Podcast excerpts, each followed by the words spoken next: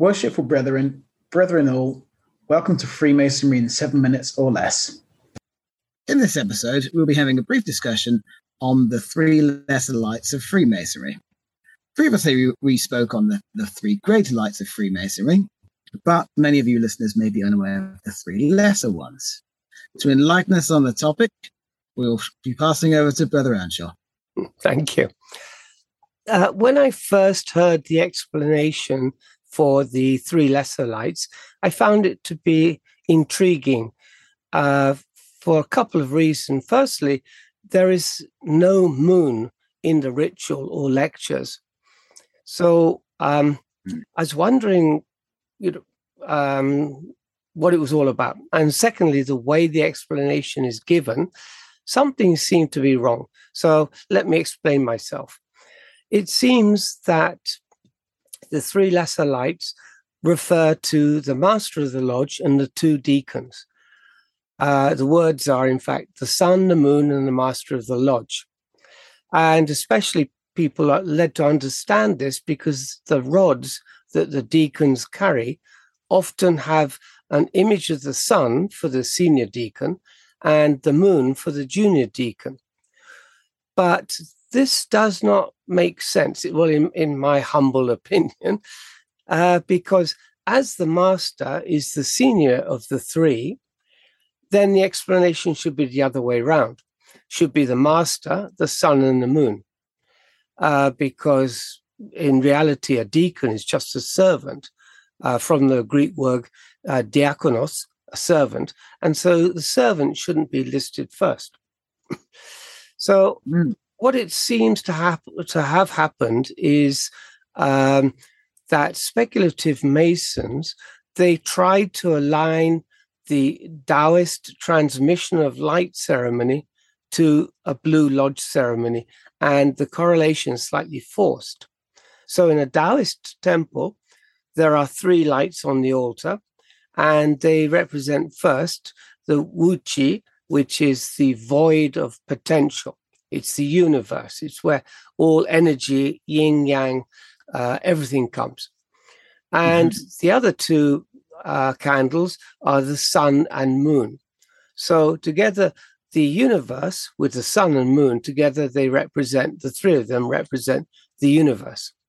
And the candles for the sun and moon actually also represent the two commanders, Uh, the o- officials in the temple. So in that sense, the deacons, se- senior and junior deacons. Um, the third officer of the temple uh, is known as the light transmitting master, and he is not represented by a candle. And this is probably where the Masonic ritual differs, because um, the Masons, of course, have allocated the third candle to the master.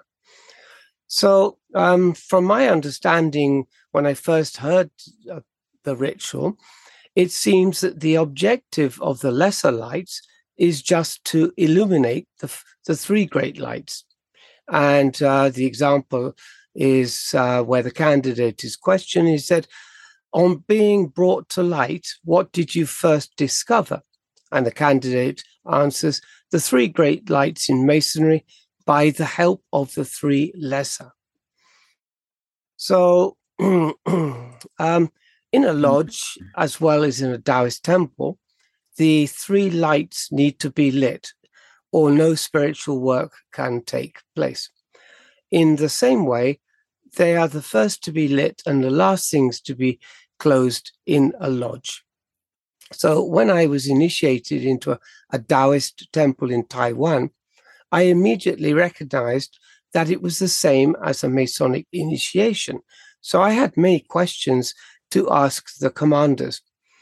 I, I was told that no spiritual work or even conversations could take place without lighting the candles first.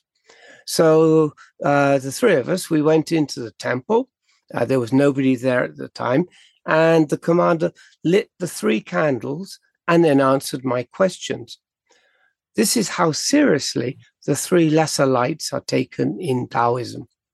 Um, I also, at that time, when I was asking him the questions, I had a, a profound spiritual experience in front of the altar in that Taoist temple. But as it's very personal, I only confided in a few friends. Um, it was, for me, it was confirmation of the importance of performing the ritual exactly and with pure intent. And it reminded me that we are, as the uh, Catholic philosopher Teilhard de Chardin said, we are not human beings having a spiritual experience. We are spiritual beings having a human experience. That is my experience with the three lesser lights. Fantastic. Wow. I didn't know that.